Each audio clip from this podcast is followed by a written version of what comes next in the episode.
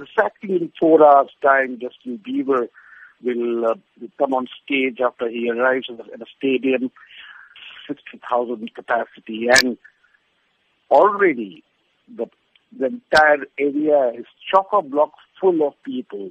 The police estimate around thirty thousand young people, mostly youngsters, mostly women, have been camping there for the last seven hours.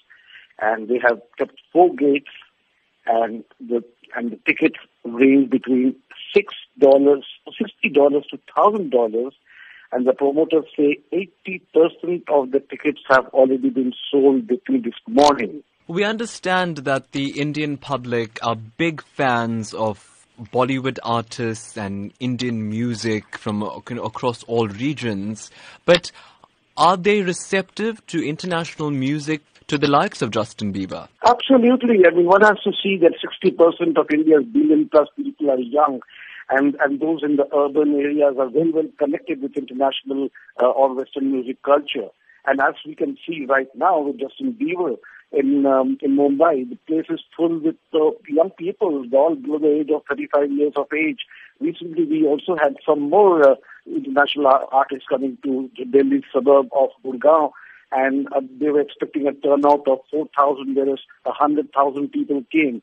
So it's Indian people are very much into the Western culture. And we also understand that the Bollywood hierarchy are queuing and eager to host Justin Bieber.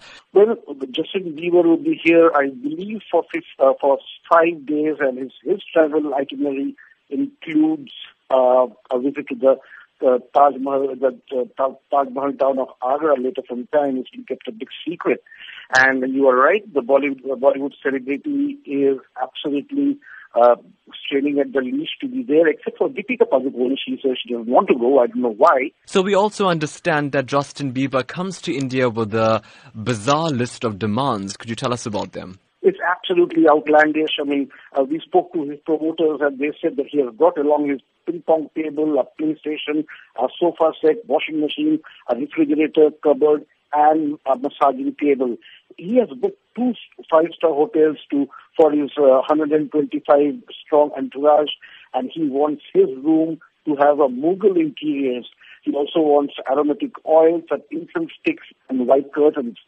The room also must have a glass door refrigerator and packed with, it's difficult to believe, but twenty-four bottles of alkaline, alkaline water, four energy drinks, six vitamin water bottles, six cream sodas, four natural juices, four vanilla protein drinks, and half a gallon of almond milk, wild berries, vanilla, room fresheners, and nineteen types of lip gloss. Now we know why his lip shines so much. Now, this is just a part of his demand. He also wants, he has also demanded two Rolls-Royce, two Volvo buses, and a helicopter.